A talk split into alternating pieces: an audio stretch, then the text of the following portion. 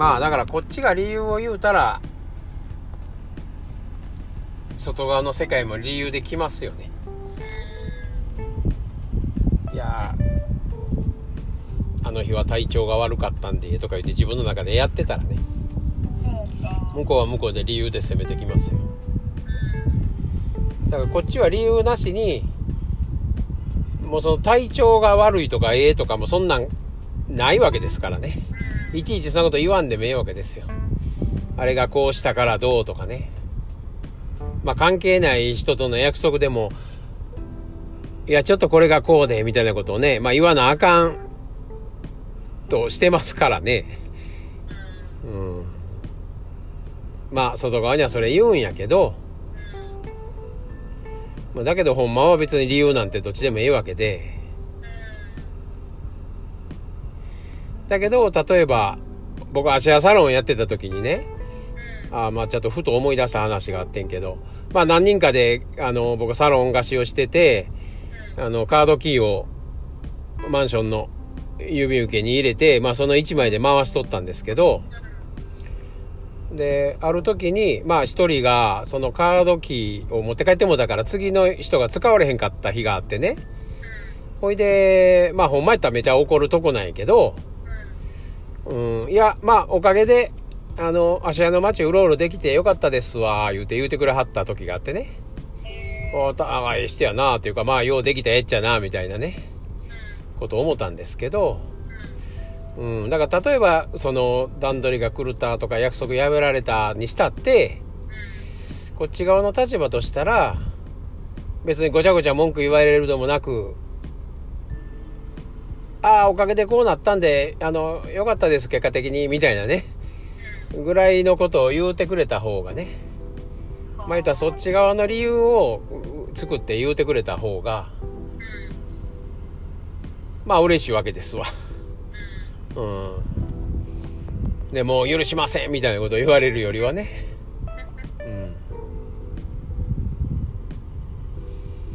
まあ単純になんか約束破る人もう許しませんみたいなになったってさ。まあそれよりもそう思ってたとしたって、まあ、ああ、おかげさんで、あの、その時間ちょっとゆっくりできましたとか、逆にこの時間こんなんできたんでよかったですわ、言うて、まあ言うていった方が、気持ちいいですやんみたいな感じでまあだから理由を述べるんやったらなんかそっち側に使いたいなっていうかね要するに外側に出す嘘の理由ねこっち側のほんまの理由でもほんまの理由言うたって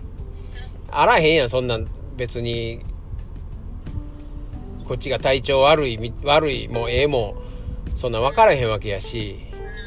体調悪くたってそこまではほんま頑張ったらいけるかもしれへんし、ほんまに外も出れへんぐらい、もう寝込むぐらい悪いんかもしれへんし、そんなん分からへんもんね。で、それ自分のせいでもないしね。で、ましてや、その約束忘れてましたとか、あ、鍵持って帰ってまし、まいりましたみたいなのも、それわざとやってるわけじゃないしね。たまたまそうなってるわけですから、それもそんなお互いの後ろの人がやってることやもんね。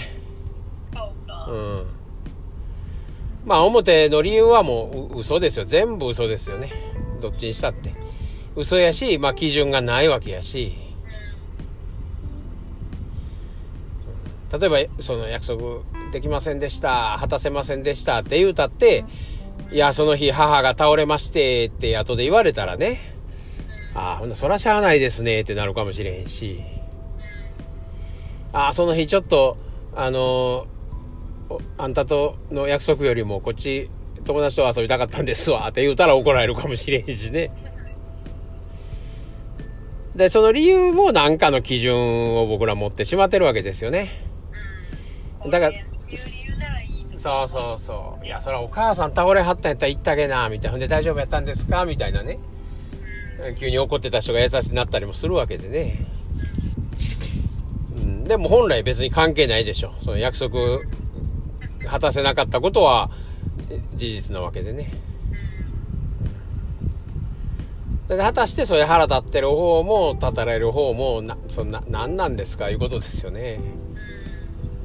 結局後ろの人が何か体験したい感覚を味わうためにやってるだけで本人がやってるわけないしね